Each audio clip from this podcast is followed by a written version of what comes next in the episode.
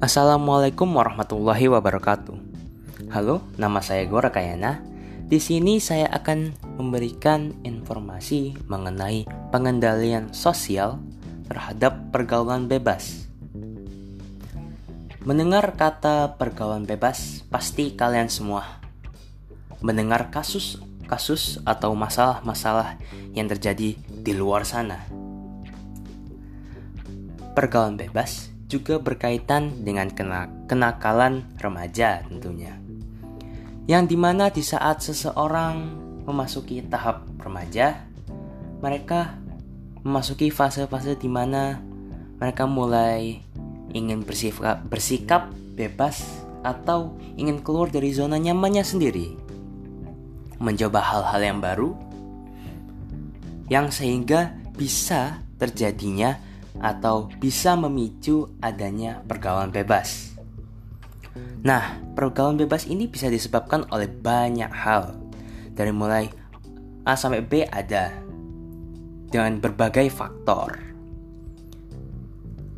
Perlu adanya penyadaran pada masyarakat terhadap hal tersebut, apalagi dalam Quran surat Al-Isra ayat 32 disebutkan bahwa dan janganlah kalian mendekati zina. Sesungguhnya zina itu adalah suatu perbuatan yang keji dan suatu berjalan yang buruk.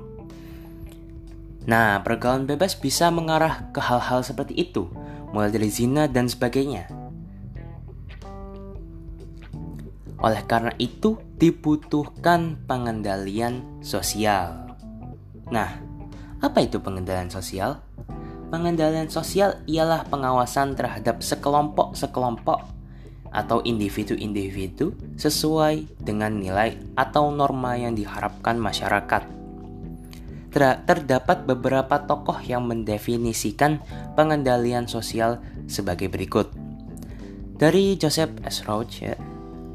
Roach Uh, ya, pengendalian sosial merupakan segala proses baik direncanakan maupun tidak yang bersifat mendidik, mengajak, bahkan memaksa masyarakat agar memenuhi kaidah-kaidah nilai-nilai sosial yang berlaku. Kemudian dari Peter Albert yang mengatakan pengendalian sosial ialah berbagai cara yang digunakan masyarakat untuk menertibkan anggota-anggotanya yang menyimpang. Dan terakhir dari Bruce J. Cohen yang mengatakan pengendalian sosial merupakan cara-cara atau metode yang digunakan untuk mendorong seseorang agar berperilaku selaras dengan kehendak kehendak suatu kelompok atau masyarakat luas tertentu. Nah, dari beberapa tokoh yang sudah mendefinisikan pengendalian sosial, kita bisa mengambil simpulan bahwa tujuan pengendalian sosial ialah untuk meluruskan, menyadarkan, mencegah para penyimpang maupun yang bukan atau yang mau melakukan untuk tidak melakukan hal-hal yang menyimpang nilai atau norma di masyarakat. Atau bisa juga untuk menciptakan kebersamaan atau keserasian antara stabilitas dengan perubahan yang terjadi di suatu kelompok atau masyarakat atau individu ya terdapat beberapa pihak yang membantu para remaja, orang-orang, atau masyarakat untuk menyadarkan hal-hal yang seperti ini. Seperti polisi, yang pasti polisi pasti mendapatkan berbagai banyak hal atau kasus yang terjadi.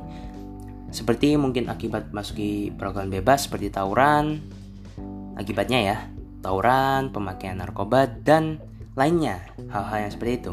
Nah, di sini ada beberapa lembaga yang sama atau polisi tersebut itu sendiri yang menanamkan mengenalkan norma atau nilai yang berulang-ulang atau menyadarkan mereka agar tidak terjerumus dalam pergaulan eh pergaulan bebas ya.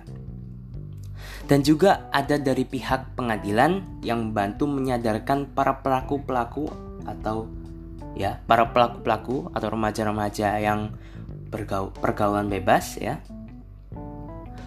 Namun dalam bentuk memak bersifat memaksa atau dalam kekerasan dan yang lainnya lah agar mereka jerah dan tidak melakukan hal itu tersebut atau tidak melakukan hal itu lagi. dan juga bisa dari keluarga-keluarga mereka yang membantu. Nah, hal itu merupakan cara bagaimana pengendalian sosial terhadap pergaulan bebas. Namun menurut saya, pergaulan bebas gampang kok dihindari jika kita berhati-hati. Namun, dengan mengikuti tren dan berbagai faktor, kita bisa terjerumus dalam hal-hal tersebut. Hal itu susah bagi kita untuk keluar dari zona tersebut. Nah, lebih baik, pesan saya lebih baik kita menghabiskan waktu-waktu kita untuk melakukan hal-hal yang lebih baik atau mengisi waktu-waktu kita dengan hobi yang bermanfaat lah atau hobi-hobi yang kamu senangi dan mengalihkan dari hal-hal yang seperti itu. Dan mungkin cukup bagi saya, sekian dari saya. Mohon maaf apabila jika ada kekurangan atau kesalahan dalam pengucapan saya. Dan bertemu lagi di episode yang selanjutnya. Sekian, wassalamualaikum warahmatullahi wabarakatuh.